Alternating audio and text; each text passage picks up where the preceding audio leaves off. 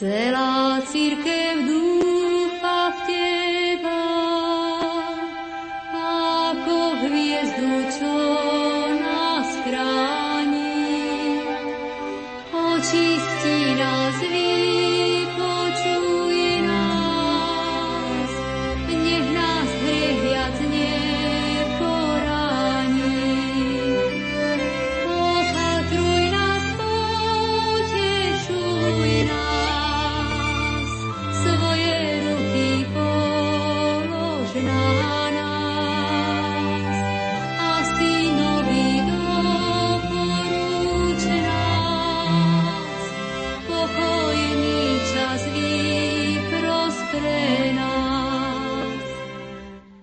Hlavným organizátorom bol kňaz a cirkevný historik otec Luboslav Hromiak. O téme zorganizovať toto podujatie sa s ním porozprával náš spolupracovník Peter Majda. Čím si sa inšpiroval, že si toto podujatie chcel uskutočniť tu, v týchto priestoroch? Motívov bolo viac.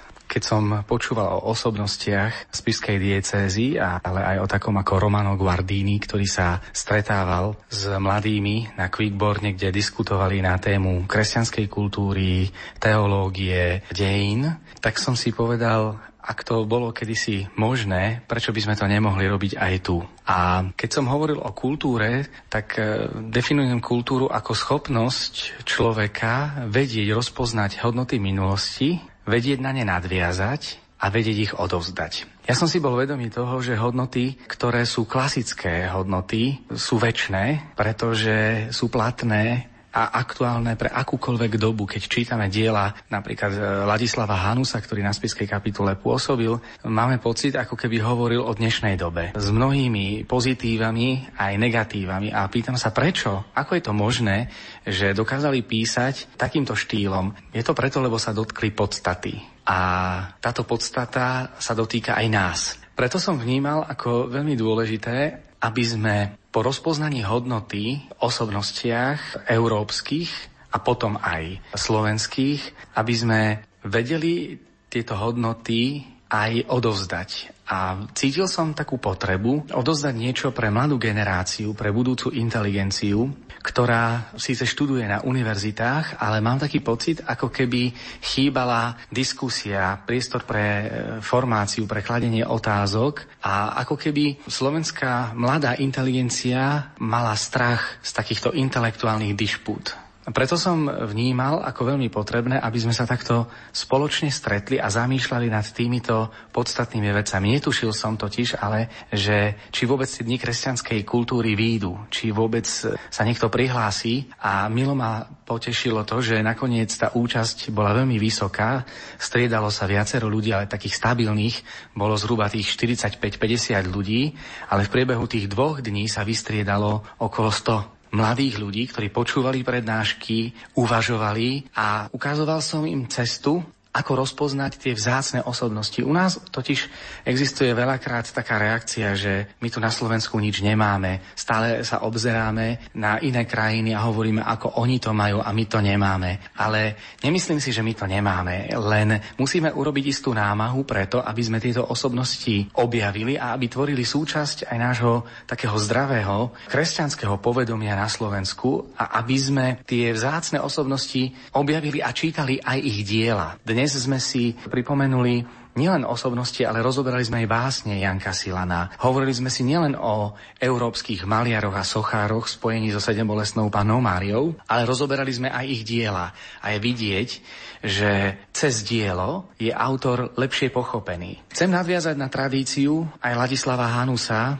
a vôbec aj tých spoločenstiev, ktoré na Slovensku, chvála Bohu, sú či už spoločenstvo Ladislava Hanusa v Bratislave, alebo Fóra pre kultúru v Košiciach. Zakomponoval som Dni kresťanskej kultúry do kontextu viacerých podujatí. Spomínal si mladú generáciu, mladých ľudí, teda pre koho prednostne bola určená táto aktivita alebo akcia a teda kto sa v skutočnosti zúčastnil, akí to boli poslucháči, odkiaľ? Moja úvaha bola smerovaná predovšetkým pre mladú inteligenciu. A aby tá mladá inteligencia mohla fungovať, museli sme začať od gymnázií. Ja verím, že tieto dni kresťanskej kultúry, ktoré chceme organizovať aj na ďalší rok a potom, aby z toho vznikla tradícia, bude to ako, nazval som to, rozhodenie sietí. A treba začať práve gymnazistami, ktorí sú ešte schopní vnímať a byť formovaní, ale rád by som bol, aby tento kontakt pretrval aj vtedy, keď budú vysokoškoláci, aj vtedy, keď už budú ako vysokoškolskí vzdelaní ľudia pôsobiť v spoločnosti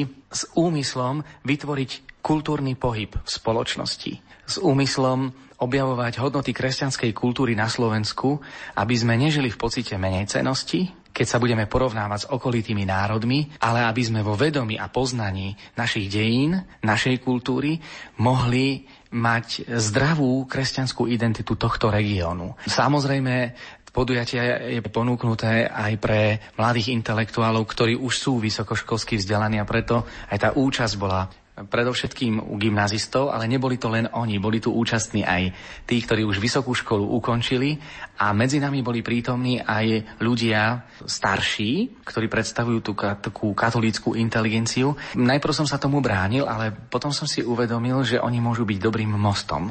Aby sme nešli mimo toho, čo tu už bolo predtým budované, oni môžu byť takým zdravým spojivom Otázne je, či mladá generácia bude otvorená pre prijatie aj tých starších ako most.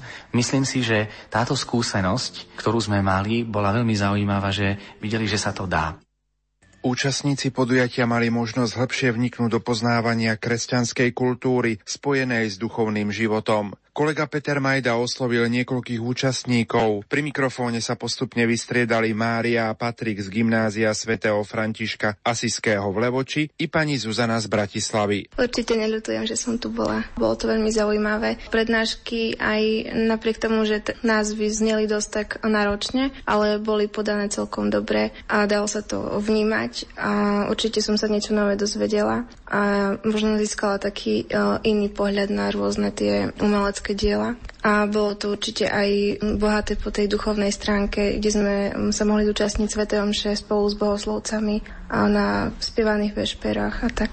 Patrik, čo tebe dali tieto dni kresťanskej kultúry? Takže ja vlastne tak, ako povedala Maria, my sme boli radi, že sme tu mohli prísť, že nám to aj profesori dovolili zo školy, aj že nás tom podporili. Vzhľadom na to, že ide o rok 7 bolestnej Pany Marie, tak uh, tieto prednášky boli akoby presne určené na tú, ako keby to presne sadlo do takej mozaiky. A mne, čo sa tak akože najviac páčilo na tom, bolo aj to, že išlo o kultúru, o kresťanskú kultúru a väčšinou v našich školách už sa od tej kresťanskej kultúry trošku povoluje nakoľko už ide viac menej len o kultúru, už to slovo kresťanská z toho vypadáva.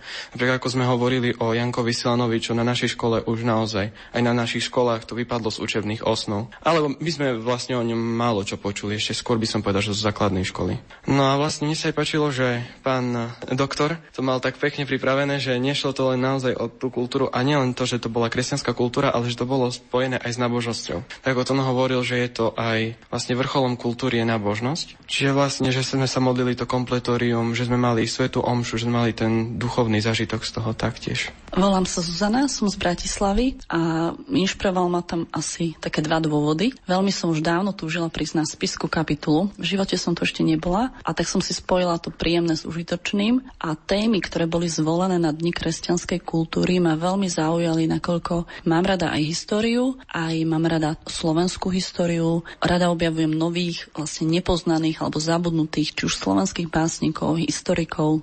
Rôzne naše slovenské osobnosti, ktoré sú v médiách, o ktorých sa vlastne vôbec nehovorí. A je zaujímavé, že pán doktor Hromiak zvolil, tak veľmi pekne prepojil tému Sedem bolestnej, pani Márie, ktorej rok Sedem bolestnej oslavujeme, spojil vlastne s osobnosťami na Spiši, ktorí tvorili, alebo teda vlastne tu vyrástli a ktorí zanechali takú trvalú stopu v našej histórii. A myslím si, že na nich je treba naviazať napríklad aj na Ladislava Hanusa, ktorý práve hovorí o kresťanskej kultúre, že je veľmi podstatná, že je dôležitá, že ma rozobral veľmi pekne, čo znamená kresťanská kultúra, že je to otázka snaživosti, otázka vytrvalosti a že keď za niečím takým správnym ideme, tak nás to veľakrát stojí veľkú obetu. A vlastne na tomto všetkom bola postavená tieto dva nádherné Bohom požehnané dni, keď sme skrze maliarstvo, sochárstvo objavovali tú krásu v umení, krásu vlastne aj v poézii a keďže oslavujeme napríklad veľké výročia, aj nielen Michelangela, ale sme objavili, že aj fan Vajdena, ktorého obraz snímanie sme rozoberali do detajlov a objavili sme, že aj Janko Silan má výročie, okrem toho storočnica jeho narodenia, ale aj 30. výročie jeho úmrtia. Čiže tie dni, myslím, že obohatili každého, kto tu bol. Dodali mu, a verím tomu, že dodali každému takú chuť vzdelávať sa a dúfam a verím s tým, o to, že tento prvý ročník naozaj začal nejaké veľké dielo, že to bola taká prvá lastovička, ktorá zaniesie tie svoje stebielka na celé Slovensko, že sa to rozšíri tým správnym spôsobom po celom Slovensku. Cieľom týchto dní kresťanskej kultúry je vyvolať u mladej slovenskej generácie záujem o kresťanskú kultúru, nadvezujúc tak na myšlienky známeho talianského teológa Romána Guardiniho, na ktorého nadviazal aj slovenský teológ a filozof profesor Ladislav Hanus, ktorý za vrchol kultúrnosti považuje nábožnosť. O význame podujatia hovorí aj rektor kňazského seminára Peter Majda. Vnímam toto podujatie ako veľmi dôležité aj z hľadiska pastorácie povolaní, nakoľko títo mladí ľudia mali možnosť tak trocha nahliadnúť do života bohoslovcov i reholných sestier a nás kňazov. A toto ich môže osloviť, dodať im vnútornú istotu v tomto rozkolísanom svete. Aj pre mňa bolo povzbudením a priam umeleckým a kultúrnym zážitkom vidieť toľko mladých ľudí, práhnúcich po niečom duchovnom. Mal som možnosť vidieť tiež jedného mladého človeka, keď som sa večer vracal z adorácie od bohoslovcov, ako tento mladý človek adoruje v prítmi oproti krížu na chodbe a vtedy som si uvedomil, že možno práve takýmto spôsobom dozrievajú povolania. A takýmto spôsobom sa zbierajú vnútorné sily urobiť to dôležité rozhodnutie v živote.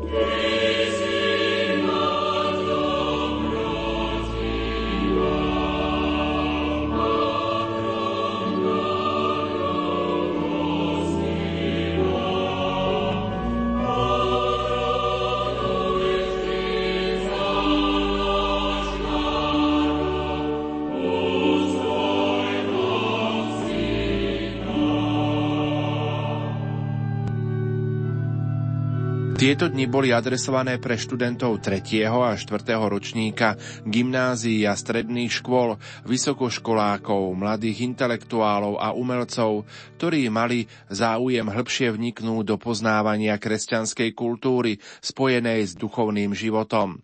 Išlo o poskytnutie formácie v oblasti kresťanskej kultúry a duchovného života pre intelektuálne zameraných mladých ľudí. Slovo má doktor Luboslav Hromiak. Druhá božská osoba, Ježiš Kristus, berie si na seba ľudské telo. Stáva sa logos a tým ukazuje, že kresťanstvo potrebuje stvárnenie, potrebuje realizáciu a dejiny kresťanskej kultúry svedčia práve o tom, že kresťanstvo má svoje miesto aj v sekulárnej spoločnosti, lebo je tvorivé, je zásadné.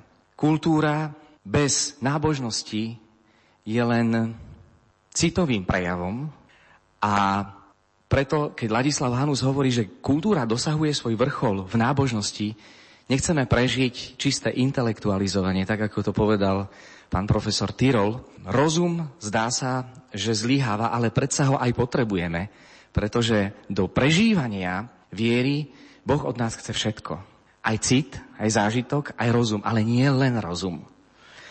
Teda Teraz by sme sa chceli zamyslieť nad teologickým obsahom úcty k Senebolesnej Pane Márii a takisto, aby sme rozprávali o dejinách úcty k Senebolesnej Pane Márii na Slovensku. Túto prednášku urobím takú trošku kratšiu a to preto, aby som dal priestor maliarstvu, aby som rozobral už samotné diela, ale keď sa zamýšľame nad teologickým obsahom úcty k Senebolesnej Pane Márii, Treba povedať, že nemá tradíciu nejakú zásadnejšiu v kresťanskej antike, v kresťanskom staroveku. A aj keď boli pokusy, aby sa zvýraznilo, že všetky marianské sviatky vznikajú na východe, čo je svetá pravda, v prípade úcty k sedembolestnej Panne Márii to veľmi neplatí. Kresťanský východ totiž zvýrazňoval neustále materstvo Panny Márie a riešil aj otázku vzťahu Božej Matky a jej syna Ježiša.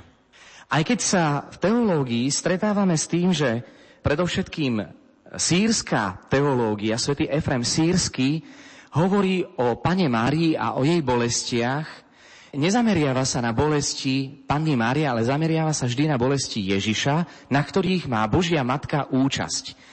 Kresťanský východ teda nepoznal niečo, kde by sa vymenovávali bolesti Panny Márie, ale zvýrazňuje účasť Božej Matky na utrpeniach syna. Tak ako to povedal aj svätý Apoštol Pavol, keď hovorí, na svojom tele doplňam to, čo chýba Kristovmu utrpeniu pre dobro jeho církvy.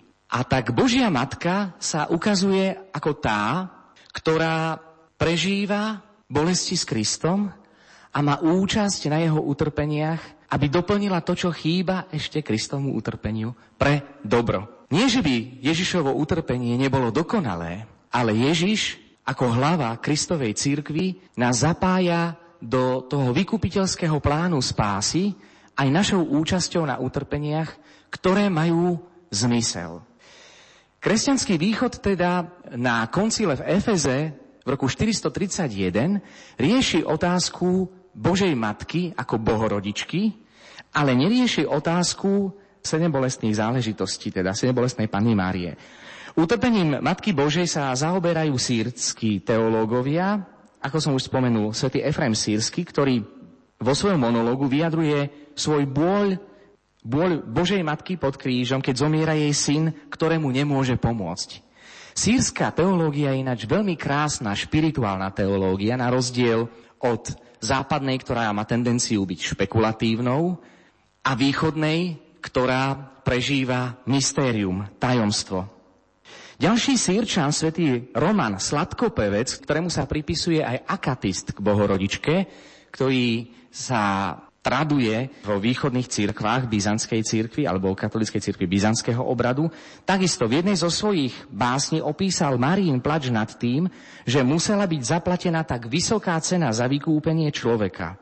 Na záver pomáha objaviť zmysel Ježišovho utrpenia a príjma ho. Zdá sa, že úcta k prebolestnej matke Vychádza teda zo západného prostredia, zo západnej Európy.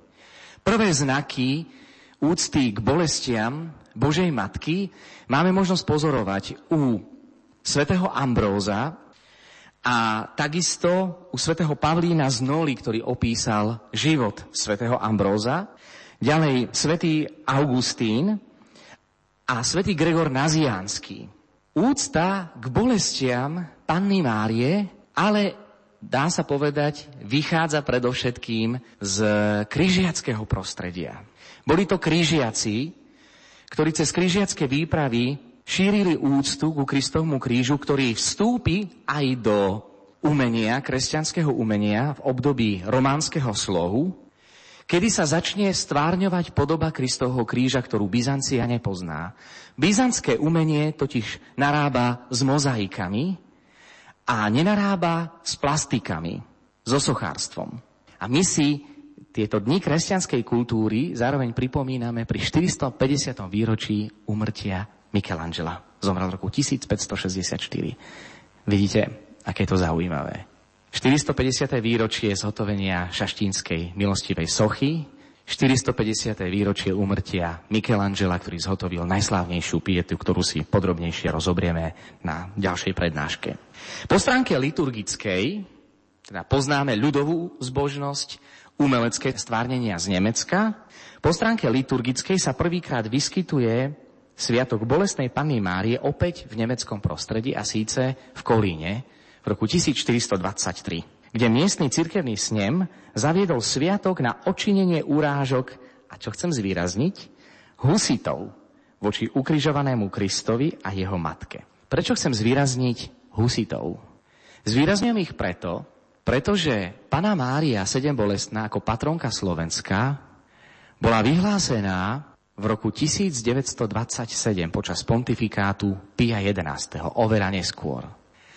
Ale bola vyhlásená potom, čo v roku 1925 sa v Československu konali oslavy Husa, ktoré mali za následok prerušenie diplomatických vzťahov medzi Československom a Svetou stolicou a mali aj za následok ten, že dlho sa na novo rozbehli nové diplomatické vzťahy, v rámci ktorých Slováci zohrali mimoriadne dôležitú úlohu, pretože po Husových oslavách v roku 1925 sa konali voľby, z ktorých vyhrala ako najsilnejšia strana Slovenská ľudová strana, ktorá bola premenovaná v roku 1925 na Hlinkovú slovenskú ľudovú stranu.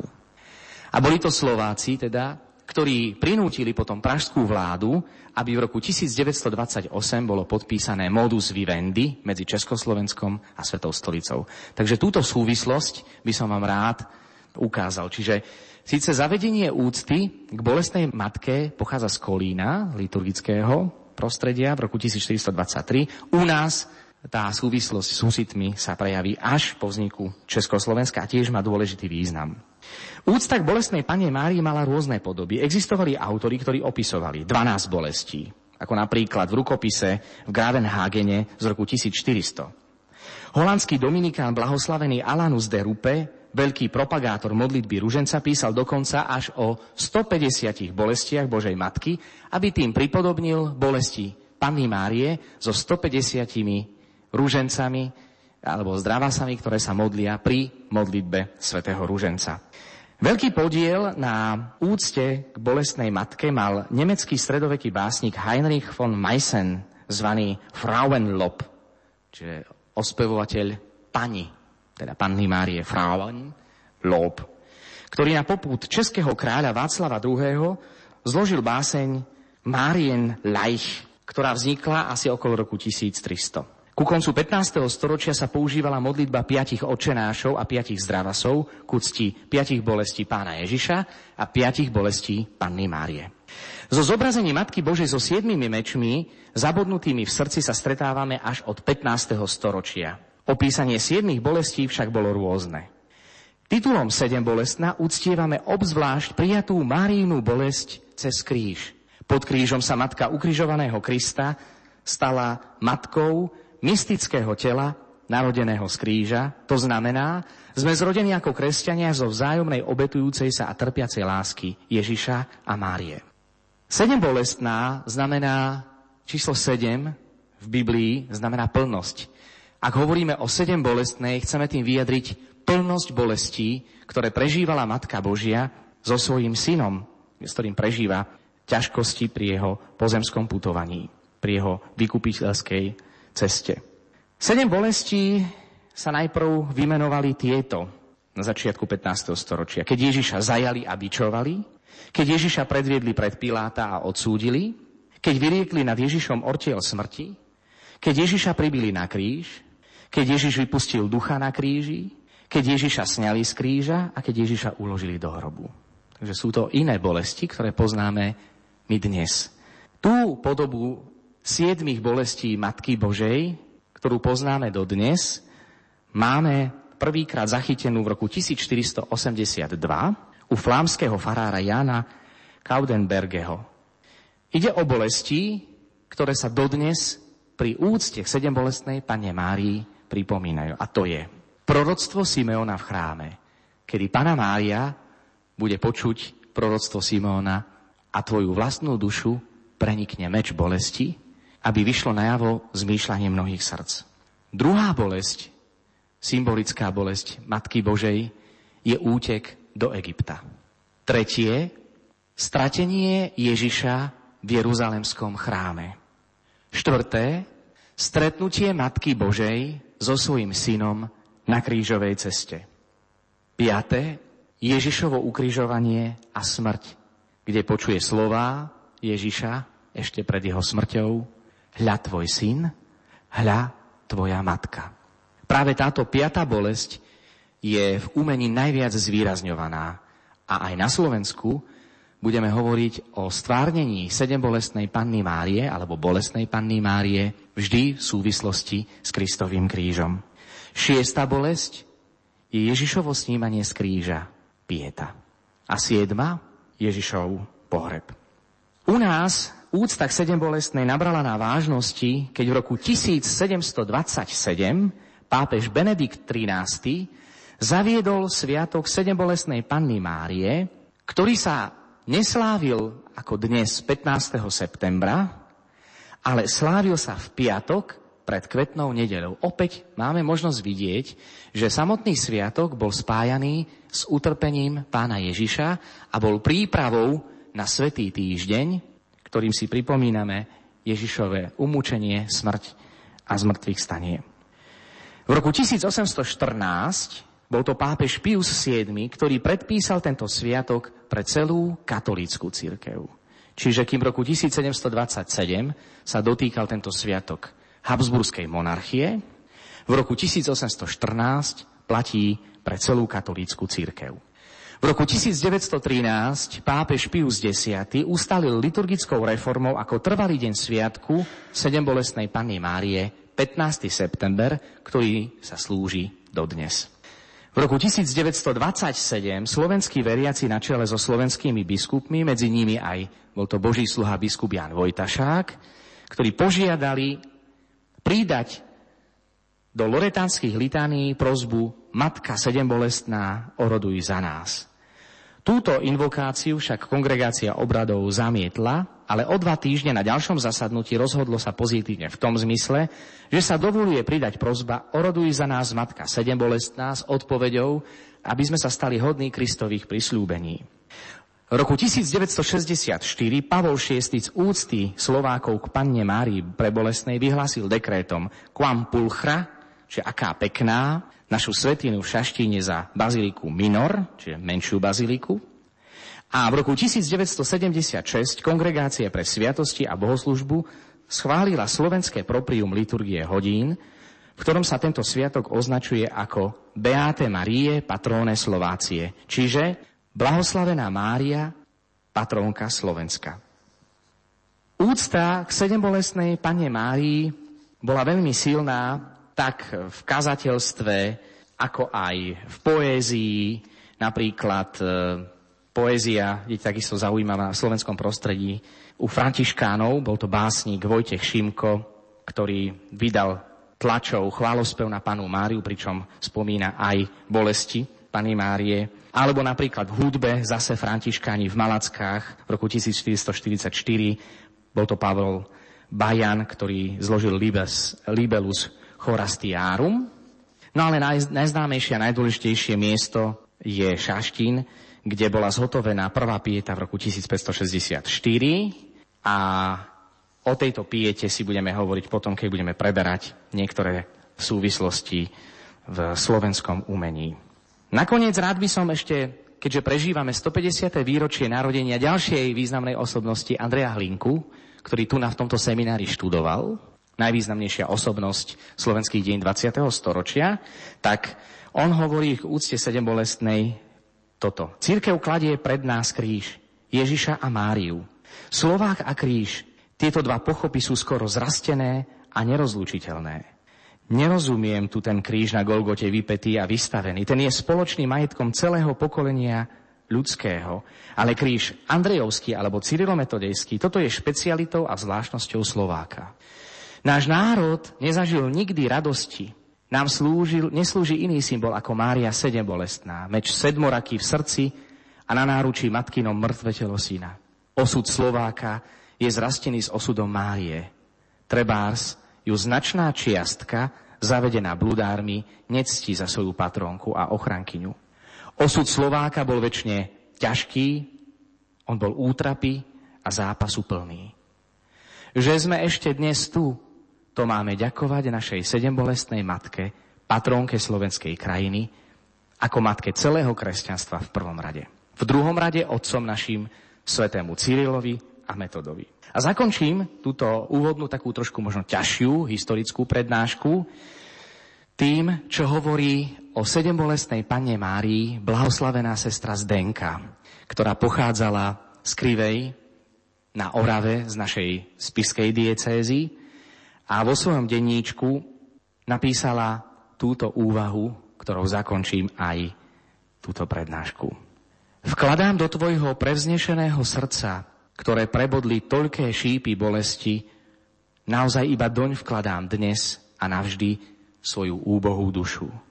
Príjmi ju a dobra jej, aby sa zúčastnila na tvojich bolestiach. A nikdy nedopusť, aby sa vzdialila od kríža, na ktorom tvoj jednorodený syn vydýchol aj za mňa svoju pozemskú dušu. Mária, s tebou chcem znášať všetky trápenia, protivenstvá a choroby, ktorými ma tvoj božský syn v tomto živote milostivo navštíví. Obetujem ti všetko, na pamiatku týchto bolestí, ktoré si vytrbela, kým si žila tu na zemi. Obetujem ti to tak, aby každá moja myšlienka, každý tlkot môjho srdca odteraz vždy bol prejavom súcitu s tvojimi bolestiami. Nech je však aj prejavom radosti, z ktorej sa ty raduješ v nebeskej sláve. S blahoslavenou sestrou Zdenkou nás spája ešte jedna vzácná osobnosť. Boží sluha, biskup Jan Vojtašák, ktorého bustu máme tu. Sme v aule kňazského seminára biskupa Jána Vojtašáka, ktorý svoju krížovú cestu nastúpil na slávnosť sedembolestnej Panny Márie, patronky Slovenska, 15. septembra v roku 1950, kedy bol zajatý, mučený a v januári 1951 odsúdený na 24 rokov väzenia. Jeho telo spočíva v sarkofágu pri oltári sedembolestnej Pany Márie v katedrále svätého Martina na Spišskej kapitule. Dnes sa pri jeho hrobe všetci spoločne zastavíme po skončení svätej Omše, ktorú budeme mať v katedrále. A tak prosme Božieho sluhu biskupa Jana Vojtašáka, ktorý miloval mládež, miloval kultúru, ktorú podporoval, aby aj na jeho orodovanie sme sa nechali stiahnuť tým tajomstvom Božím, ktoré má svoje zhmotnenie v kresťanskej kultúre. thank you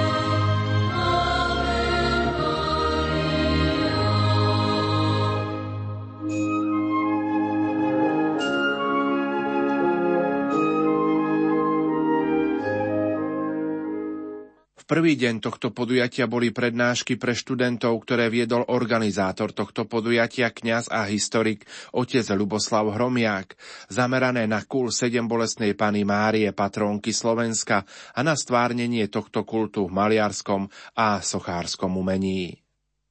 Dovolím si vás pozvať do meditácie nad obrazom Rogera Weiden'a, ale skôr ako pôjdeme k obrazu, pripomeniem vám a priblížim vám túto osobnosť maliara. V názve to znie Roger van den Weyden, flámsky klasik neskorej gotiky, ktorý žil v rokoch 1399 až 1464.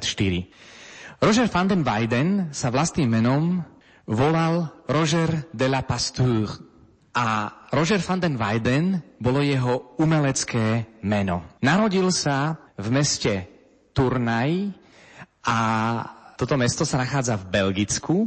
Kedysi sa to územie volalo Flámsko. Totiž Flámy, viete, že sú obyvatelia, ktorí žijú v Holandsku a časť z nich býva v Belgicku. Majú svoju vlastnú reč, vlastný jazyk a preto aj, e, keď hovoríme o flámskom umení, väčšinou sa to stotožňuje s holandskom, ale aj s belgickom. Nezabudnime, že je tam silná prítomnosť teda flámov.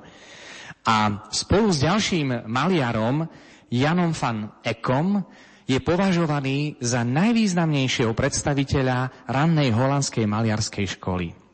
Už počas svojho života požíval značnú popularitu a úctu a bol vymenovaný za meského maliara v Bruseli, Dostal veľa výnosných zákaziek od európskych panovníckých rodov. Poďme sa najprv pozrieť na jeho rodinné zázemie. Otec Henry de la Pasteur bol výrobcom nožov. Nebol maliar.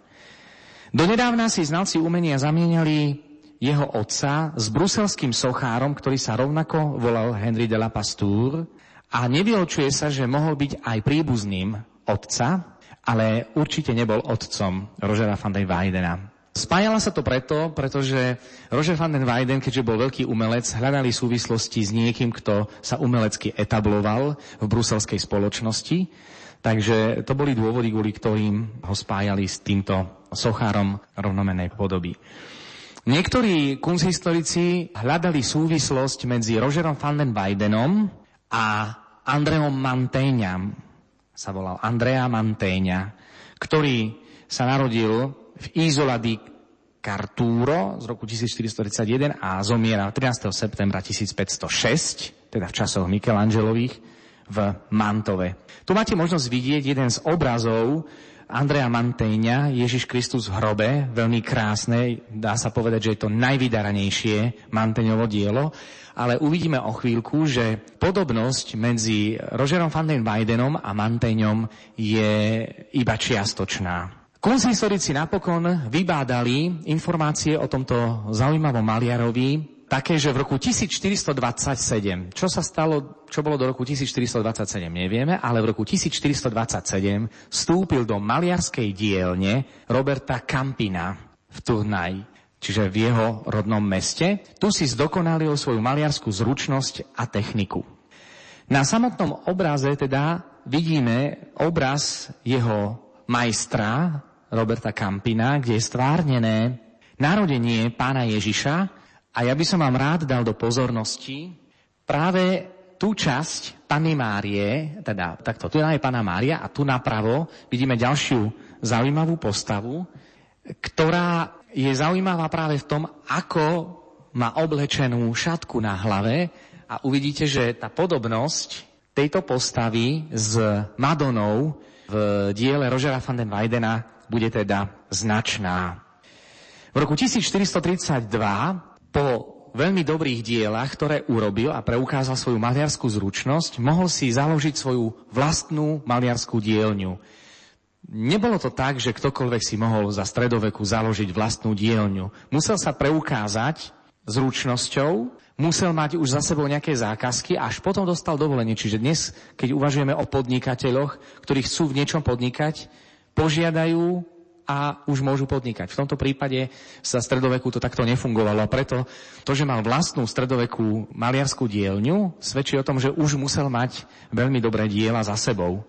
V roku 1435 odišiel do Bruselu, kde sa zoznámil a potom oženil s dcerou bruselského obuvníka Jana Goferta a tá sa volala Elizabeth Goffert. S veľkou pravdepodobnosťou bola príbuznou majstra, ktorý vyučil Rožera van den Weidena a to bol majster Kampin, ktorého obraz sme pred krátkou chvíľou mali možnosť vidieť. Z tohto manželstva sa mu narodili dve deti, dvaja synovia Ján, ktorý sa neskôr stáva zlatníkom a Peter, ktorý pokračuje po stopách svojho otca Rožera van den.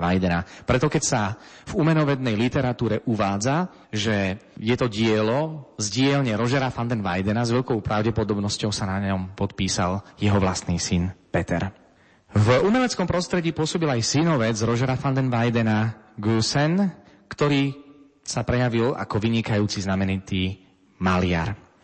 Keď vám dávam do popredia rok 1435, kedy odišiel Rožer van den Weiden do Bruselu, Chcem vám povedať jednu dôležitú súvislosť, pretože obraz, ktorý si budeme rozoberať, depozíciou, ukladanie Ježiša do hrobu, sa uskutočne práve v tom čase, kedy Rožen van den Weyden sa usiloval získať status hlavného maliara mesta Brusel. A tak do toho zapojil všetko, čo bolo v jeho silách, preto sa aj toto dielo považuje za jedno z najvrcholnejších maliarských diel nie len tohto maliara, ale vôbec e, maliarstva. Najplodnejšie teda obdobie maliara sa spája s jeho pôsobením v Bruseli, kde mal možnosť poznať viacero vplyvných a bohatých obyvateľov mesta a získal takú slávu, že bol považovaný za druhého najväčšieho maliara po Janovi van Eckovi. Práve v roku 1435 ale ho chcel tromfnúť a zdá sa, že v niektorých veciach ho tromfol. Povieme si v ktorých, pretože Roger van den Weyden bude maliar, ktorý vyjadruje psychiku, psychológiu duše cez maliarstvo. Jan van Eyck sa ukáže ako vynikajúci znamenitý maliar, ktorý rozpracuje detail a realizmus do najväčších rozmerov. Roger van den Weyden skúma psychiku, psychológiu duše a preto nie náhodou siahne po silno emotívnej téme a to je ukladanie Krista do hrobu.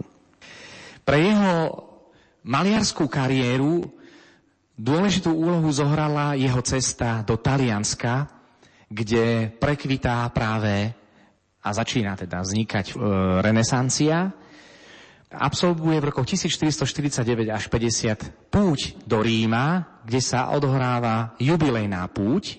Prvý jubilejný rok vyhlásil pápež Bonifác v roku 1300, Bonifác 8. Toto je už v poradí ďalšia púť, teda neskôr, v roku 1450 mala svoj vrchol a tu sa zoznámi so zaujímavými talianskými maliarmi ako Pisanello a Gentile da Fabiano.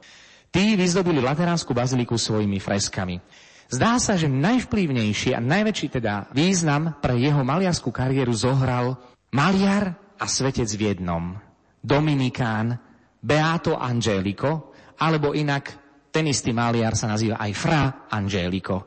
Výrazom fra sa chce zvýrazniť frater, Beato Angelico tým, že bol blahoslavený. Prijal by som vám, možno niekedy, ak bude záujem, Môžeme zrealizovať púť, e, ako robievam s veriacimi zo Spiského podhradia a zo Spiskej Novej Vsi, na miesta týchto maliarov. Absolvovali sme púť v, vo Florencii, kde sme navštívili konvent svätého Marka. A tam Beato Angelico každému svojmu bratovi vymaloval jednu celu. A keď prechádzate týmto umením, dotýkate sa nielen umenia, ale aj života svetca. Nemusíte nič hovoriť. Dielo Beata Angelika hovorí samo a dotýka sa duše, hĺbky duše. Poďme sa pozrieť. Máme pred sebou dva obrazy. Jeden, tento naľavo, je obraz, ktorý namaľoval Beato Angelico a ten druhý namaľoval Roger van den Weyden. Je tu vidieť, že modelom pre Rogera van den Weydena bol teda obraz Beata Angelika, ale keďže Roger van den Weyden bol flám, kde sa pod vplyvom Jana van Eka ide do najmenších detajlov, všimnite si rozdiel. Beato Angelico je veľmi duchovný, veľmi realisticky, ale nerozpracuje detail ako flámsky maliar Roger van den Weyden. Všimnete si za hrobom, máte cestu, máte tam postavičky, máte tam rôzne druhy stromov, aby maliar preukázal svoju znalosť problematiky. Totiž maliari putovali po Európe a putovali po svete. Boli to ľudia, ktorí mali skúsenosti s kultúrami, s ktorými bežní ľudia nemali. Preto keď prišiel maliar a začal rozprávať, kam chodil, čo videl, snažil sa to prejaviť aj vo svojom maliarskom diele. Pozrite sa, opäť trošku väčší zmysel pre detail, ukladanie Ježiša Krista do hrobu. Božia matka, svätý Ján, ktorý boská ruku, Ježišovi aniel, ktorý ostáva v úžase pred tajomstvom Ježišovej smrti, Ján z Arimatie a Nikodém. Keď budeme pozerovať maliarstvo, a budeme si všímať aj gotické oltáre v katedrále svätého Martina. Naučte sa vnímať práve tento detail. Odkrývam veľa. Každý maliar totiž chcel niečo povedať. Maliarstvo je reč a má aj svoj obsah. Takže vážne sa treba zamýšľať, napríklad prečo, a to ma učil môj profesor Henrich Pfeiffer, u ktorého som študoval sakrálne umenie na Gregorianskej univerzite. Pozrite sa, tu je kadidlo. Kadidlo je symbolom obety, teda Ježišovej obety. Keď začneme čítať obrazy, bude nám to o to viac zaujímavé.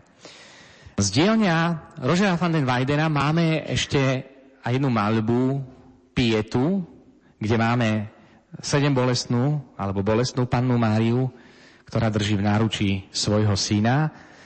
Je to pravdepodobne dielo, ktoré je jedno z posledných diel Rožera van den Weidena, ale všimnite si teraz tú pietu, ktorá je vsadená do perfektne rozpracovaného priestoru. Máme tu na tento starec s červeným klobúkom je svätý Hieronym. A napravo je to zase svätý Dominik. Samotné dielo sa nachádza v Londýne v National Gallery. Pozrime sa ešte na ďalší, ďalšie obrazy, ktoré namaľoval tak Roger van den Weyden, ako aj jeho súčasník, ktorý bol považovaný za majstra detailu, a to bol Jan van Eck. Vidíme, že aj samotný Roger van den Weyden bol inšpirovaný Janom von Eckom, predovšetkým v tom prvom období, pred rokom 1435, kým sa nestal maliarom mesta Brusel. Dielo, ktoré vidíme napravo, je dielo, ktoré sa volá Madonna s kancelárom Rolinom, je z roku 1434 a nachádza sa dnes v múzeu v Louvre v Paríži, kým dielo Rogera van den Weidena je o rok neskôr zhotovené a je to svätý Lukáš, ktorý maľuje Madonu. Totiž dejiny umenia hovoria o tom, že prvý portrét Madony urobil svätý Lukáš, ktorý bol lekár a ktorý stvárnil obraz Božej Matky. V Ríme sa hovorí, že ten obraz, ktorý namaloval svätý Lukáš, je Salus Populi Romani, ktorý sa nachádza v Bazilike Santa Maria Maggiore, ale kritika historická ukázala, že to nemôže byť dielo svätého Lukáša, len to bolo symbolicky s ním spájané. Čiže vezmieme si, že v tomto období ešte Rožen van den Weyden reflektuje mienku, že svätý Lukáš bol ten, ktorý ako prvý namaľoval Madonu. Tak sa pozrite, ako reálne stvárni túto postavu. Lukáš, ktorý má model, Pana Mária pozuje s Ježiškom, je znázornená ako matka, ktorá kojí svoje dieťa. Pozrite sa, kompozícia obrazu perfektne vypracovaná. Dôležité je okno, ktoré je snímkom maliara. Keď fotografujete, máte štvorec, nie? Na zameranie. Chce tým autor niečo zvýrazniť. To robia aj Roger van den Weyden a Jan van Eck, keď sa zameriava na detail. No a pozrite sa, ako krásne vypracuje detail malby, tak Jan van Eck, ktorý sa stvárni so svojím bratom na moste. Pozrite, dve postavy. To je portrét, autoportrét maliara, ktorý je obrátený chrbtom. To isté robí aj Roger van den Weyden, kde namaluje seba pri rieke, ktorá preteká Brusel, spolu s jeho manželkou. Vidíme teda, že Roger van den Weyden sa značne inšpiruje malbou Jana von Ecka. Jan van Eck, ale všimnite si ešte je zaujímavý v tom, pozrite sa napravo koruna.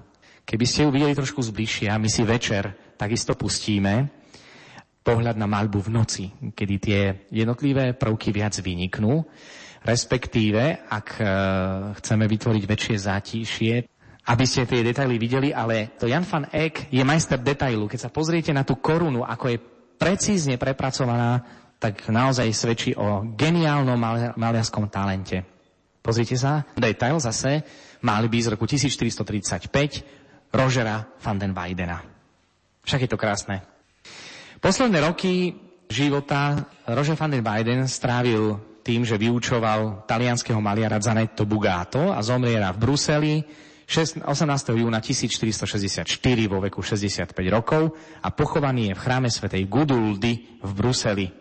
V roku 1456 ligurský humanista Bartolomeo Fazio ktorý bol sekretárom Alfonza V. Aragonského v Neapoli vo svojom diele De Viris Illustribus o vznešených znamenitých mužoch, ho zaradí medzi štyroch najväčších maliarov doby spolu s Gentile da Fabiano, Pizanelom a Janom van Ekom. Oceňoval u neho schopnosť namaľovať postavy, ako keby boli živé. Vyjadril bolesť a zároveň neubral na prirodzenosti postav. Takto ho charakterizuje Bartolomeo Fazio, a to si budeme môcť všimnúť aj my pri depozício Rožera van den Weidena. Veľkú prestíž mu dáva aj známy filozof a teológ Mikuláš Kúzánsky, ktorý ho označuje titulom Maximus Pictor, najväčší maliar.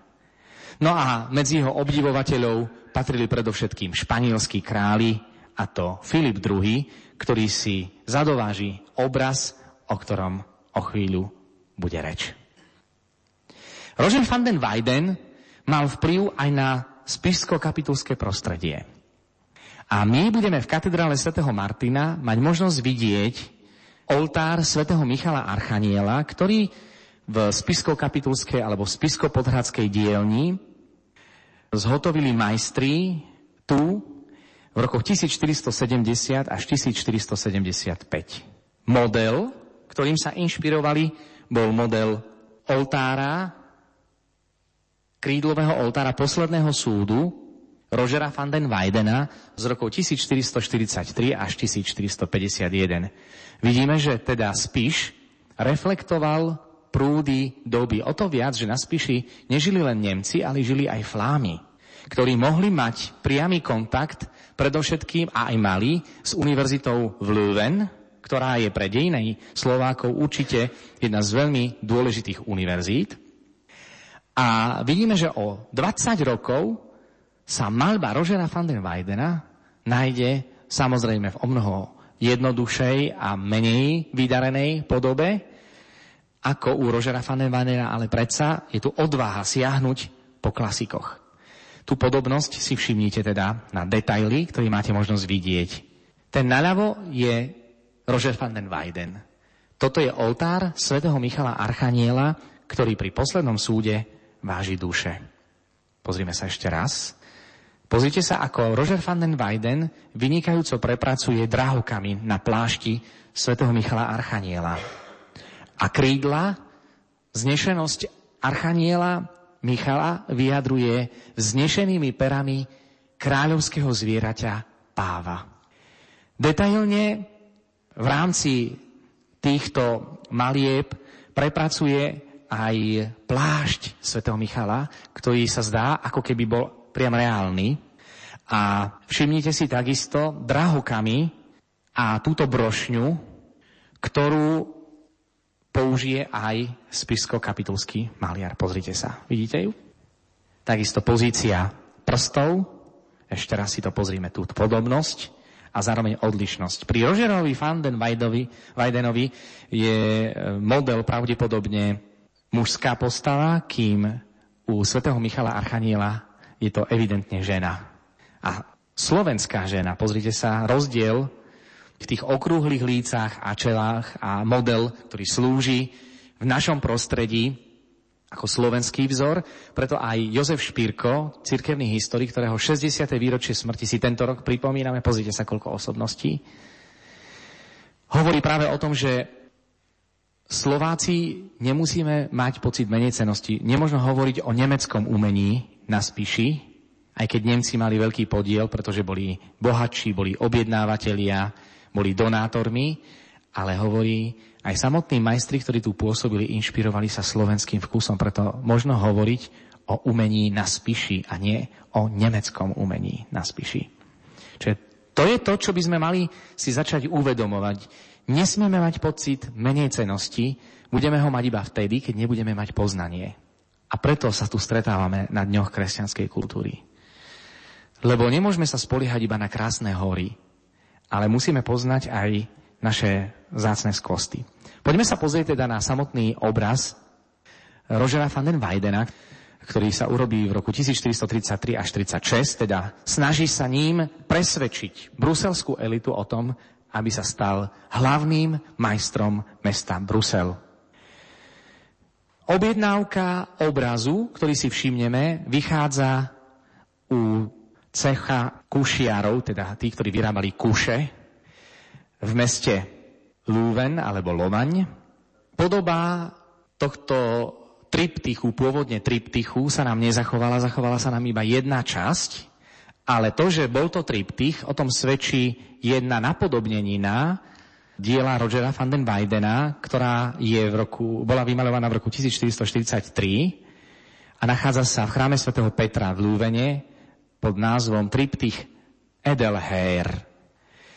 Obraz Depozício si v roku 1548 získa Filip II tým, že naštívi svoju tetu Máriu Uhorskú, ktorá bola sestrou cisára Karola V. Tá v roku 1540 získava tento triptych pre svoju osobnú kaplnku na hrade v Binche. Mária Uhorská, keďže si všimne, že Filipovi II, vtedy ešte princovi a neskôr španielskému kráľovi sa tento obraz veľmi zapáči, čo neurobí pre svojho synovca.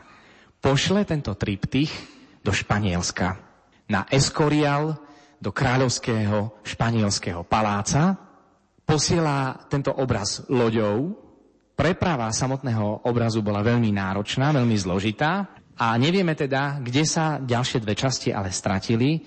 Vieme teda, že do roku 1939 sa nachádzal tento obraz v Escoriále a od roku 1939 sa nachádza v námom španielskom múzeu Prado v Madride. V roku 1992 prešiel reštaurovaním. Pozrime sa na triptych Edelher z roku 1443.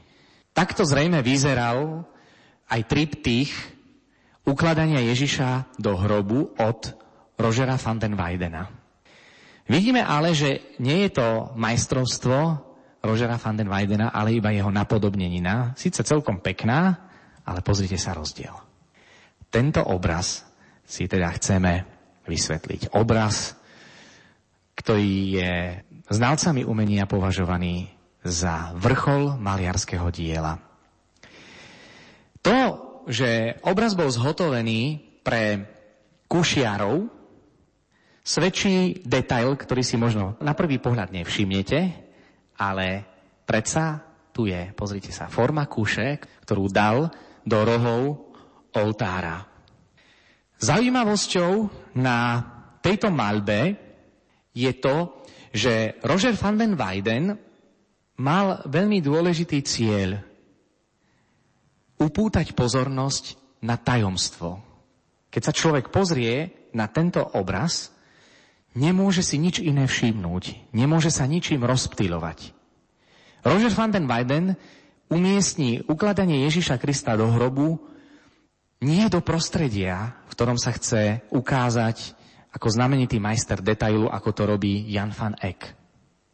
Urobí to tak, že ukladanie Krista do hrobu vloží ako keby do obrazu, z ktorého postavy nemôžu výjsť. Pozadie je čisto zlaté. Maliara nezaujíma nič. Iba postavy, z ktorých kľúčovú úlohu zohrá práve Madonna. Bolestná, ktorá má účasť na utrpení svojho syna v tom, že je s ním v harmonii. Nie len duševnej, ale aj fyzickej. To, čo robí Ježiš, robí aj Božia Matka. To, čo prežíva Ježiš, prežíva aj bolestná matka. Tu pochopíme, prečo Roger van den Weyden sleduje práve tento zaujímavý cieľ. Vyjadriť psychológiu a postavenie ľudskej duše. Pozícia Madony a Ježiša, a poďme sa pozrieť teda, vidíme to trošku zbližšia, je celkom zaujímavá. Práve tá harmonia a dokonalosť tvaru. Snaha o realizmus cez záhyby, cez tiene, ktoré vytvára až do tej miery, že zdá sa, ako keby Madonna s Ježišom vychádzala z obrazu. Sú nadživotnej veľkosti. Šatka, ktorú má Madonna na hlave, je šatka, ktorou sa podobá majst- Roger van den Weyden svojmu majstrovi Campinovi v prípade narodenia pána Ježiša, na ktoré som vás upozornil, ak si to ešte trošku pamätáte. Snaha o realizmus u Rogera van den Weidena je vyjadrená aj v tom, ako znázorňuje sedembolestnú matku pod Ježišovým krížom. Sú to zavreté viečka, ktoré plačú, ktoré produkujú slzy. A ak sa lepšie pozriete, Roger van den Weyden je taký znamenitý majster, že zdá sa, že tieto slzy sú skutočné. Ako keby na obraz kvapol kvapky vody. Pozrite sa na detail. V diálke to teraz nevidíte, v noci to možno viac vynikne. Ešte raz, slzy. Viečka, ktoré sú preplnené plačom. Opäť záber na detail, na Ježišovú ruku, ktorý znázorňuje priam žily, realistické znázornenie Ježiša. Otázka znie, prečo realistická? Pretože to bolo jedným z dôležitých a ťažkých úloh maliarov, ako stvárniť priestor, hĺbku priestoru. Reálne. Dnes to nemusíme robiť, lebo máme fotografiu. Vtedy fotografia nebola. Čiže e, cieľ, ktorý tým sleduje, je práve cieľ, aby ten, ktorý medituje nad utrpením pána Ježiša, aby ho zatiahlo do deja. Pozrieme sa opäť na postavy, ktoré sú stvárnené pri Božej Matke, Veľmi dojemná je pozícia svätého apoštola Jána, Márie Kleofasovej a Salome. Čo je zaujímavé, postavy, ktoré prežívajú utrpenie Ježišovo, majú bosé nohy. Stoja pred tajomstvom Ježišovej smrti a ukladania do hrobu alebo snímania s krížom vo veľkom tajomstve. Rôzna účasť na obraze prezrádza aj odlišný spôsob participácie účasti na Ježišových bolestiach. Pozrime sa na detail tváre svätého Apoštola Jána a jeho slz. Detailne prepracované čelo, oči zakalené smútkom nad smrťou najbližšieho priateľa Ježiša. Podobne reaguje aj Maria Kleopasová. Utiera si oči, ktoré plačú, šatkou. A napokon toto je Salome. Zdá sa, že Salome to síce prežíva, ale menej ako Ježiš a Mária. Pretože Mária ako matka prežíva o mnoho dramatickejšie smrť svojho syna. Pozrite sa realizmus, ktorý vyjadruje Roger van den Weyden otvorenými Ježišovými ranami, bolestiami, ktoré prežíva Ježiš a bolestiami, ktoré prežíva aj Božia Matka. Jozef Lígoš hovorí, a jej prerazilo srdce. To, čo prežíva Ježiš, prežíva aj jeho matka. Pozrite sa opäť na kompozíciu. Pozrime sa teraz na druhú stranu. Druhá strana je ešte zaujímavejšia. Vidíme Ježiša, ktorý je skladaný z kríža. Máme tu znázorneného takto Jozefa Arimatejského, pardon, Jozefa z Arimatei, ktorý sa spomína v Svetom písme, Nikodém. Je tu potom zaujímavá postava, ktorá sa vymýká z ikonografického cyklu ukladania Ježiša do hrobu. Nájdeme ho iba u Rožera van den Weidena a Maria Magdaléna. Keď sa pozrieme na predošlé malby, máte možnosť vidieť, že všetky postavy, ktoré stvárňuje Jan van Eck, ale aj Roger van den Weiden, sú postavy, ktoré sú upravené. Tento obraz je ale iný vyjadruje predovšetkým Nikodéma, ktorý má neupravené šaty, ako keby si ich len práve obliekol, čím chce ukázať na dramatickosť deja, ktorú zvýrazňujú pohyby postav, ale aj rúcho, ktoré nie je upravené. Vtedy, keď prežívajú ľudia skladanie z kríža, vtedy zabudajú na čas, na to, ako vyzerajú, ale zžívajú sa s utrpením Ježiša. Mária Magdaléna.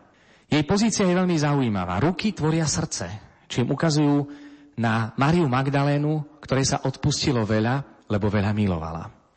Nie je oblečená do drahocených šiat, je oblečená do jednoduchých šiat, dokonca mohli by sme povedať, je znázornená ako hriešnica, ktorú zvýrazňuje vlastne výstrih na jej šatách. Jej minulosť, ktorú nezakrýva, ale aj zároveň odvaha zmeniť svoj život, urobiť obrátenie pri Ježišovom kríži, lebo sa obracia smerom ku krížu. To, že Maria Magdalena je kajúca a obracia sa k Ježišovi a že jej srdce je horí pre Ježiša a Máriu, vyjadruje Roger van den Weyden v detaile, ktorý spracoval pri jej páse, kde napíše Jezus, Maria. Snímanie z kríža je zároveň veľkou bolesťou Márie, ktorú milovala. Pozrieme sa opäť na Nikodéma.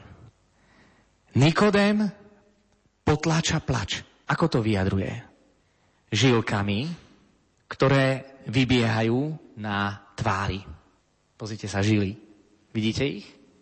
Aj v hornej časti. A potom, samozrejme, on neplače, chce plakať, patrí medzi židovskú elitu, prežíva úzkosť a bôľ, ale neplače. Opäť sa pozrime na zaujímavú postavu. Je tu ešte jedna postava. Semita, ktorý skladá Ježiša z kríža. Ten je oblečený a nemá bosé nohy. Pozrite sa, ani Nikodém nemá bosé nohy, má topánky. Ani Jozef Arimatejský nemá bose nohy, ale má topánky. Tí, ktorí majú účasť na Ježišových utrpeniach, je Ján, Madonna, ktorú dáva do popredia, a Mária Magdaléna. Ak sa pozrieme na kompozíciu obrazu, ešte je zaujímavé detaily, ktoré ukazujú na majstrovské dielo Rožera van der Weidena. Tento záhyb Marie Magdalény ukazuje na kruh. Kompozícia kruhu. A tvar triptychu napodobňuje tvár kríža. Nejde ďalej dole, lebo je to oltár, ale naznačuje. Opäť sa pozrieme na Máriu Magdalénu kajúcnicu, ktorá sa obracia k Ježišovi. A tu je Ježiš. Trňavá koruna sa zdá až priam skoro gíčová. Bolesť, ktorú Ježiš neprežíva, lebo je už mŕtvý, znázorňuje trňová koruna, ktorá tam je. Sú tu znaky po umúčení, ale tá trňová koruna je na krutosť deja príliš jemná. Ďalšie je, je úzol, ktorý sa nachádza v vedrovom páse Ježišovom. Má to veľmi silný teologický význam. Možno ste počuli o novene k Madone, ktorá rozvezuje úzly. O nej hovoril svätý otec František. Čiže Ježiš je tu znázornený ako ten, ktorý rozvezuje úzly. Oslobodzuje človeka nielen z hriechu, ale aj z labyrintu života, z ktorého nevie výjsť zo svojich problémov, ktoré prežíva. Ježiš ich berie na seba, on ich rozuzluje. Detail na nohy. A napokon ešte jedna veľmi dôležitá línia, ktorú máme zvýraznenú. Ruky a nohy nie sú náhodne uložené, ale vytvárajú dve rovnobežky. Kríž je postavený na mieste, ktorý sa volá Golgota, čo znamená lepka. Tam boli popravovaní zločinci. Ikonografia sa snaží znázorňovať Ježiša na Golgote s tým, že veľakrát sa nachádza lepka priamo pod krížom, Ježišovým krížom, či sa chce naznačiť, že tam, kde bol pochovaný Adam, bol skriesený nový Adam, Ježiš. Starý Adam, ktorý neposlušnosťou vtiahol na ľudské pokolenie hriech, ktorý nazývame dedičný hriech. Nový Adam, Ježiš, je ten, ktorý poslušnosťou Otcovej vôli sa stáva poslušným až na smrť, až na smrť na kríži. Roger van den Weyden v tomto znamenitom diele chce ukázať niečo ale iné. Nie len, že je to hora lepiek, ale dôležitá je tá rovnobežka, ktorá ukazuje na pohľad Nikodéma a lepky. Majú medzi sebou rozhovor. E, dotyk očný Nikodéma nie je priamy s lepkou a predsa ju kde si periférne vníma. Ako keby tá lepka mala Nikodémovi niečo povedať. A zdá sa, že aj povedala. Pretože ak si nalistujeme Evanílium podľa Jána, tretiu kapitolu, 1. až 21. verš, tam je rozhovor pána Ježiša s Nikodémom, kde mu Ježiš hovorí, kto sa nenarodí z vody a z ducha a hovorí ďalej, kto chce veriť vo mňa, musí zomrieť aby mohol žiť. Nikodém sa teda zamýšľa nad Ježišovou smrťou, ktorá ukazuje na skutočnosť, Ježiš musel zomrieť, aby mohol žiť a aby sme my mohli žiť. Ježišova smrť na kríži nie je len iba obyčajnou smrťou zločincov, ale je smrťou, ktorá má výkupnú hodnotu. A poukazuje ešte na dôležitú vec, ktorá je zvýraznená aj práve v Janovom evaníliu, kde Ježiš ďalej pokračuje, veď Boh tak miloval svet, že dal svojho jednorodeného syna, aby nezahynul nik, kto v neho verí, ale aby mal život väčší. Tento dialog medzi Nikodémom a Ježišom naberá na svojej výnimočnosti. A výnimočnosť Rožera van den Weidena je práve v tom, že kým Jan van Eyck je považovaný za objaviteľa techniky prenesenia reálneho sveta na plátno cez jeho zmysel pre detail, Roger van den Weyden je objaviteľom formy, pós a ikonografie. Kým Jan van Eyck dáva do popredia zmysel pre detailné prostredie, Roger van den Weyden dáva do popredia naopak pocit, psychológiu, emóciu, ktorá dominuje nad prostredím, ktorému sa Roger van den Weyden pri tomto obraze nevenuje. A nie náhodne. Centrálnou sa pre neho stáva osoba, ktorú zvýrazní aj cez šerosvit, hru svetla a tieňa. Max Friedlander o nich povedal, Jan van Eyck bol objaviteľom, kým Roger van den Weyden vynálezcom. Fan Eck pozoroval to, čo žiaden iný maliar pred ním nesledoval. Detail a prostredie. Roger van den Weyden sa pokúsil maľbou vyjadriť emócie, predovšetkým bolestné pocity, aby aké žiaden iný maliar nedokázal tak presvedčivo vyjadriť. Práve preto siahne po bolestnej matke, stojacej pod Ježišovým krížom. Van den Weyden sa tak stáva maliarským objaviteľom vnútra človeka. A obraz depozício z roku 1435 je toho jasným dôkazom. Ten obraz budeme vnímať ešte dnes večer, aby sme mohli vniknúť na novo a meditovať pred týmto tajomstvom, ktoré sa snažil zvýrazniť tento znamenitý flamský maliar.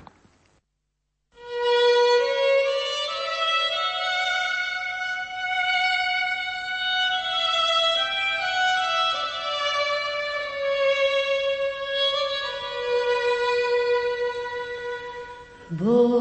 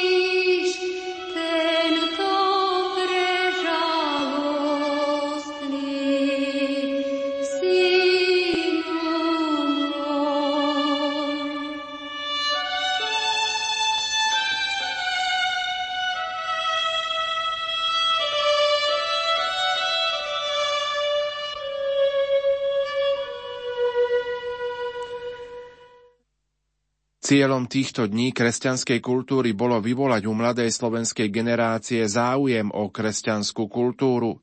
Tieto dni mali poskytnúť možnosť zažiť duchovnú skúsenosť cez poznávanie kresťanskej kultúry založenej na rozumovom poznávaní a hľadaní širších súvislostí cez optiku duchovna. Základom tejto duchovnosti je objavovanie slovenskej duše cez poznávanie diela slovenských katolíckých osobností. Ďalším cieľom bolo koordinovať kultúrne nadaných ľudí. Tento rok boli Dni kresťanskej kultúry zamerané na tému Sedem bolestná Pana Mária, patrónka Slovenska. Posunieme sa na ďalšieho autora. Preberali sme si klasika flámskeho umenia, flámskeho maliarstva, neskorej gotiky.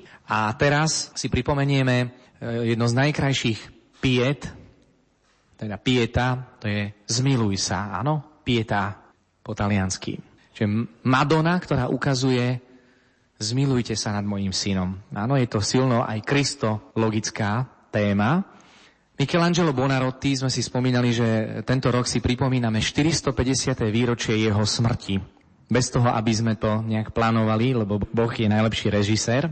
Tak eh, k Michelangelovi nebudem hovoriť veľa, lebo Michelangelo je známy sochár, len toľko, že narodil sa v roku 1475 v Kapréze ako druhý z piatich synov a pôsobí najprv teda vo svojej rodnej obci, kde otec bol starosta Kapréze.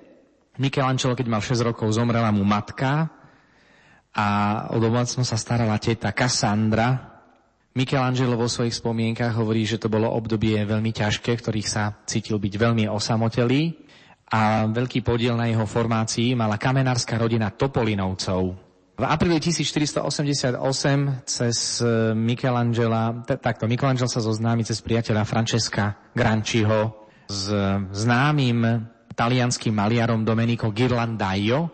On má niektoré malby aj v samotnej Sixtínskej kaplnke a podarí sa mu nakoniec dostať na toto miesto, do jeho dielne. Takže tu máte možnosť trošku vidieť dôležité periódy v jeho živote. Čo je určite smerodajné pre jeho ďalšiu kariéru je to, že pôsobí vo Florencii, ktorá je kolískou renesancie v Európe a hlavnými podporovateľmi je rodina Medičiovcov, predovšetkým Lorenzo il Magnifico, znešený Vavrinec Medici, ktorý ho pozve na to, aby pracoval na Medičiovskom paláci. No a čo je dôležité, je jeho pobyt prvý v Ríme, a to je v roku 1496 až 1500. Potom sa vracia späť do Florencie a bude zápasiť o stavbu baziliky svätého Petra, ale súťaž vyhrá jeho rival Bramant, ktorý ho sa snaží znemožniť, pretože Michelangelo nemal dobré maliarské skúsenosti, etabloval sa ako sochár a nie ako maliar a snažil sa ho znemožniť tým, že našiel na neho búdu v tom, že presvedčil pápeža Julia II. Medičiovského, aby Michelangelo vymaľoval Sixtinskú kaplnku. Čiže to, čo mala byť jeho pasca, nakoniec Michelangelo vo svojej cieľavedomej povahe povedal si, ja pápežovi dokážem, že som vynikajúci aj maliar, Najprv sa učím nanášať farby na omietku v Sixtínskej kaplnke a všetkých nakoniec potom vyhodí preč a maluje. No ale to nie je tak až dôležité, teda maluje Sixtínskú kaplnku v rokoch 1505 až 1518 a potom ešte raz posledný súd v Sixtínskej kaplnke maluje za pápeža Klementa VII. takisto z rodu Medici, teda Florenčan, v rokoch 1534 až 1500 64. Pri tejto príležitosti ste možno v správach zaregistrovali, že Sixtinská kaplnka má nové osvetlenie, ktoré zvýrazňuje krásu týchto malieb, aj tie, ktoré predtým nebolo dobre vidieť. Pre Michelangelov život je veľmi dôležité stretnutie v roku 1496 s kardinálom Rafaele Riario sa volal, ktorý ho zoznámi s jedným bankárom. Bankári boli veľmi dôležití, lebo boli donátori. Áno, a mali konexie malý známych ľudí. No a tento Jakob Gali je zároveň veľký podporovateľ umenia a keď vidí sochu, ktorú urobil pre kardinála Riaria, tzv. Bakka, to je boh vína, Bacchus, určite ste to počuli už niekedy, tak e, navrhne mu, aby býval u neho a sprostredkuje mu kontakt s kardinálom baziliky svätého Dionýzia Žána de la Grual, ktorý bol inak nazývaný aj Jean de Villiers de Groslet. Jakobo Galli teda hovorí, že ak chce, môže pozvať Michelangela na to, aby urobil e, najkrajšie dielo, dielo Piety, ktoré malo byť postavené v bazilike svätého Petra v kaplnke francúzskych kráľov, kaplnka svätej Petronely. Čiže vidíme, že objednávateľom nebol talianský kardinál, ale francúzsky, lebo sme si v úvodnej prednáške hovorili, že Pieta bola viac rozšírená v nemeckom a francúzskom prostredí a teda Lagrua navrhne teda, aby urobil Michelangelo sochu Piety. Jakub Galli hovorí, a ja Jakub Galli Sľubujem vám, vážený pane, že menovaný Michelangelo vytvorí menované dielo za jeden rok. Bude to najkrajšie dielo v Ríme. Nikto by ho nespravil lepšie. A Galo mal pravdu.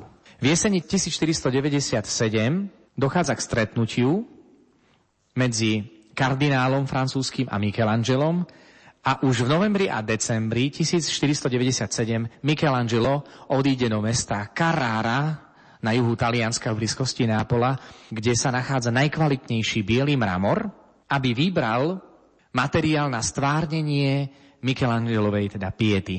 Michelangelo mal vtedy iba 23 rokov. Opäť vidíte, čo dokáže mladý človek, ktorý zareaguje na výzvu, ktoré chce ukázať svoje schopnosti. Roger van den Weyden urobil najkrajší obraz vtedy, keď mal presvedčiť Brusel, o tom, že bude najlepším maliarom, že si zaslúži ten post.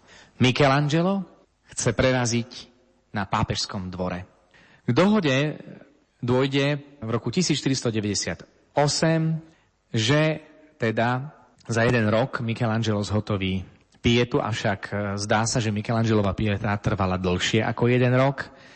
Nevieme so 100% istotou, kedy Michelangelova pieta bola dokončená, ale až v roku 1501 sa ukazuje vo Florencii, čiže predpokladajú, že až do roku 1501 tú pietu robil, dal si veľmi záležať. Pozrieme sa na ňu. Je to geniálne dielo, ktoré poukazuje na veľkosť Michelangela. Je tu Madonna, ktorá svojou ľavou rukou ukazuje na pozorovateľa. Pozrite, čo ste urobili s mojim synom. Zmilujte sa. Pieta. Michelangelo bol na svoje dielo oprávnene hrdý. V istý deň, roku 1500, našiel pred Pietou zástup nadšených Lombardianov. Na otázku jedného z nich, kto je autorom diela, odpovedal druhý, náš Gobbo z Milána. Gobbo bola prezývka pre Kristofera Solariho, milánskeho sochára, ktorý so súsoším nemal absolútne nič spoločného. Michelangelo pri hodnotení jeho piety mlčal, ale ešte v tú noc sa dal zavrieť k svojmu skvostu, aby ho po latinsky podpísal. Michael Angelus Bonarotus Florentini Faciebat, čo znamená zhotovil Michelangelo Bonarotti Florenčan. Tá noc bola svojím spôsobom jedinečná, pretože Michelangelo sa prvý a posledný krát podpísal na svoje dielo, na dielo Piety. Tento podpis môžete si všimnúť na páse, kedy v roku 1500 napíše svoje meno, podpíše sa pod túto pietu. Opäť ešte raz ten pás, kde napísal svoje meno, je práve ako keby taký diakonský pás. Čo je dôležité a čo si máme možnosť všímať na Michelangelovej piete? Máme možnosť vidieť dokonalosť formy. A to forma pyramídy. Pyramída bola považovaná za najdokonalejšie stavebné dielo antiky, predovšetkým egyptskej antiky a egyptského staroveku. Pieta teda napodobňuje pyramídu, napodobňuje antiku, pretože renesancie je skriesením antiky. A urobí ju perfektne v tom, že podoba Michelangela je podoba pyramídy, ktorá ale má trojuholník, ktorý je rovnoramenný. V tom je úplne geniálny. Michelangelo z hľadiska formy urobí geniálnu vec, na ktorú potom neskôr nadviaže barokový sochár Gian Lorenzo Bernini. Snaží sa odhmotniť sochu a to záhybmi rúcha a vytváraním tým pádom aj tieňa, čím samotná pieta nadobúda nielen presvedčivú životnú veľkosť, ale aj živosť. Vidíme, že dokonalá harmónia tvarov, vrcholná jemnosť vypracovania, formálna čistota, významová hĺbka. Trojuholníková kompozícia v symbole trojičnej prítomnosti. Boh Otec, jeho vôľu Mária vždy plní, znáša sa tu Boh, Duch Svetý, z ktorého moci sa v nej počal Mesiáš a v jej lone Boh Syn, cez ktorého sa stáva spolu vykupiteľkou. Trojuholník je teda pripodobnením pyramídy, ale aj pripodobnením života Panny Márie v súlade s Najsvetejšou Trojicou. Pozrite sa teda ešte raz na kompozíciu a zbadáte, že ide o rovnoramený trojuholník zo všetkých strán. Spredu tento rovnoramený trojuholník alebo z boku vytvára Ježišovo telo a jeho teda nohy.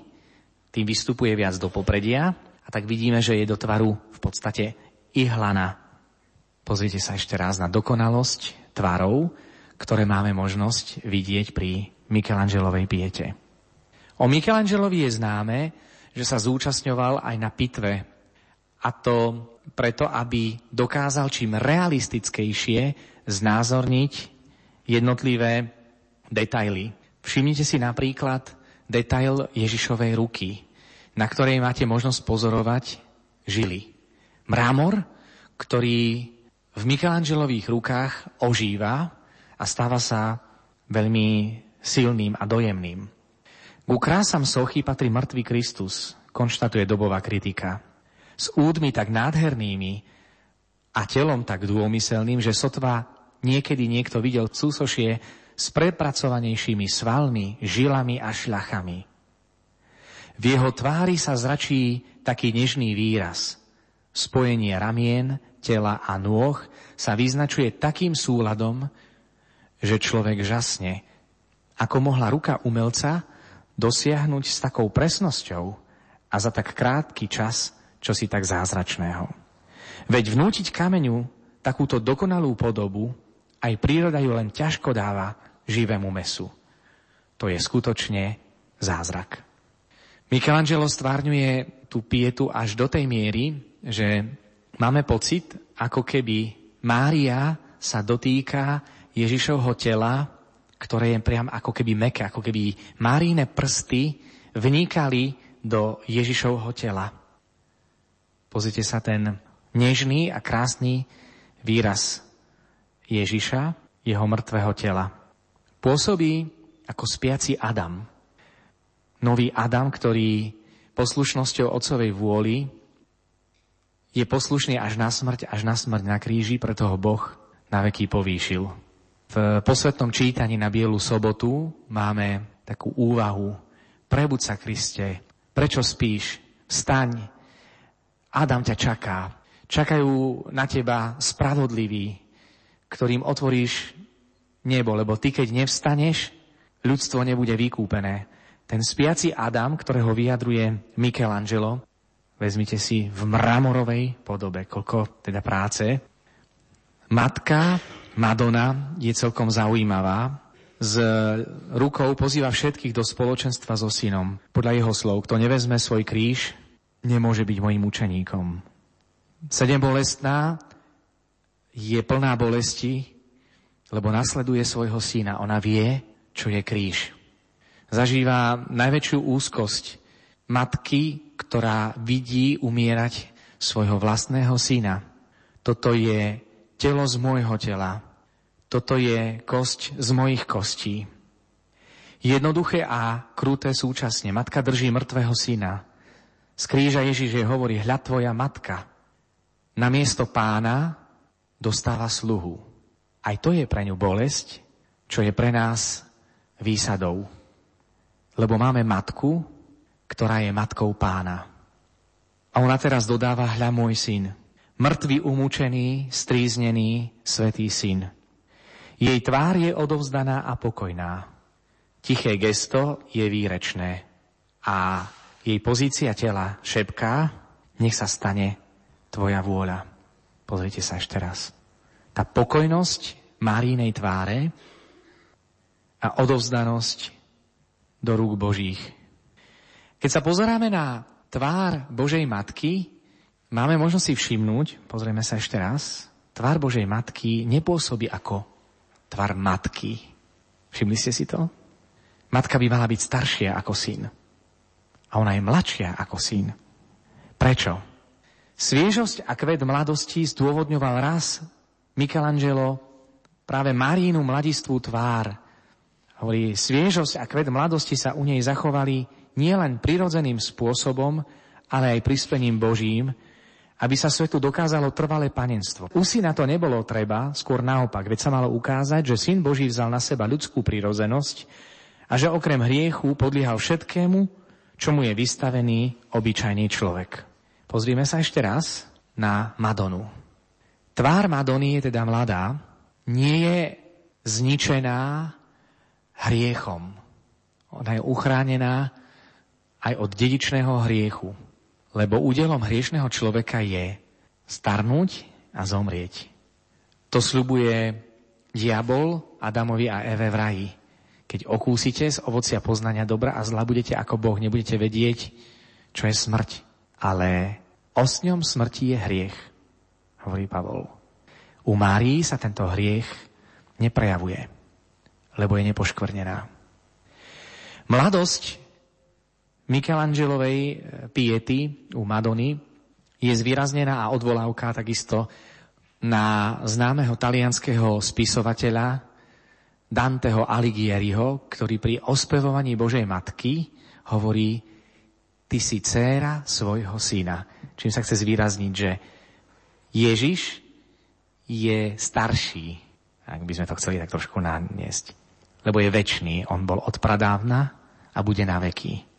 Preto Madonna, jeho matka, aj keď je vekovo staršia, v skutočnosti je oveľa mladšia. Na Ježišovi vidieť známky utrpenia, čím sa chce zvýrazniť, že Ježiš znášal všetky bôle a ťažkosti na sebe. Stal sa podobný človeku.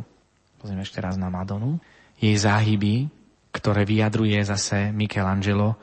Pozrite sa, ten tieň, ktorý vytvára šia, ten tieň vytvára prirodzene mramor, ktorý predlží Michelangelo, aby tá socha stratila na svojom materiálnom ponímaní. Tým, že Michelangelova pieta je naozaj skvostom talianského renesančného umenia a že vyjadruje naozaj to, čo pána Mária prežívala, keď držala v rukách svojho mŕtvého syna. O tom svedčí, že priťahuje mnohých ľudí, ktorí na jednej strane sú vtiahnutí do deja a na druhej strane prežívajú veľkú úzkosť. No a tak sa aj stalo. Už dnes blahoslavený Pavol VI, keď slúžil na 4.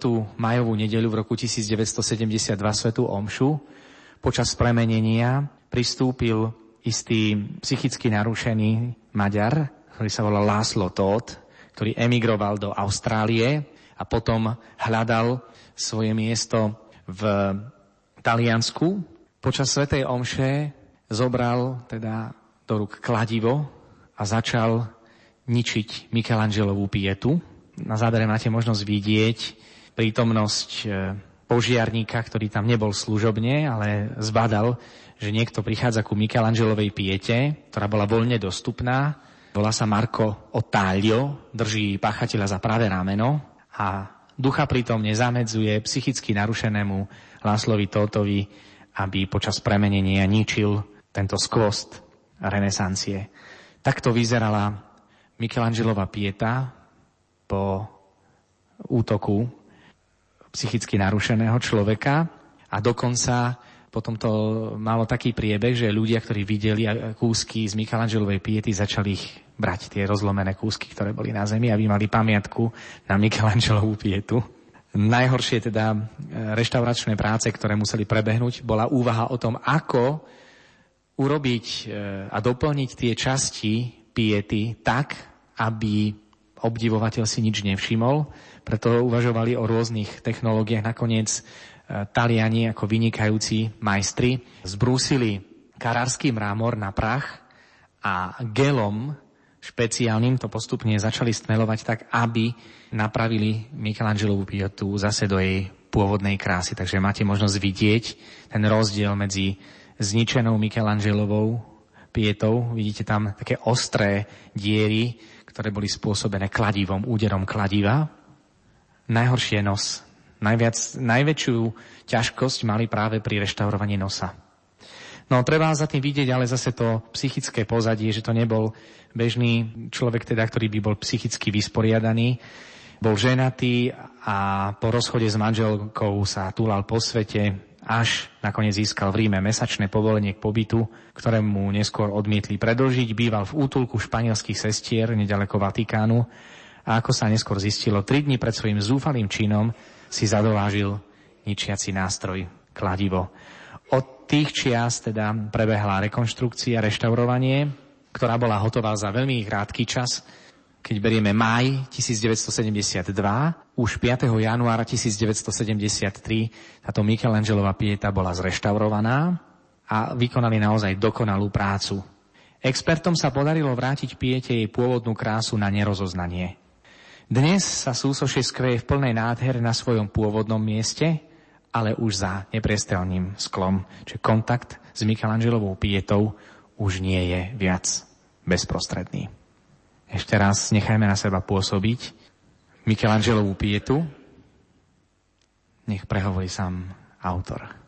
Chiara Lubich o piete hovorí Si krásna Madonna Michelangelová. Si tým krajšia, čím viac na teba pozerám. Dotýkaš sa hlbín každej duše nebeský lúč, čo z teba vychádza, boskáva nesmrteľný stred každej osoby. Je v tebe čosi, čo neumiera. Milí poslucháči, toľko informácie o prvom ročníku Dni kresťanskej kultúry, ktoré sme vám ponúkli na vlnách Rádia Lumen.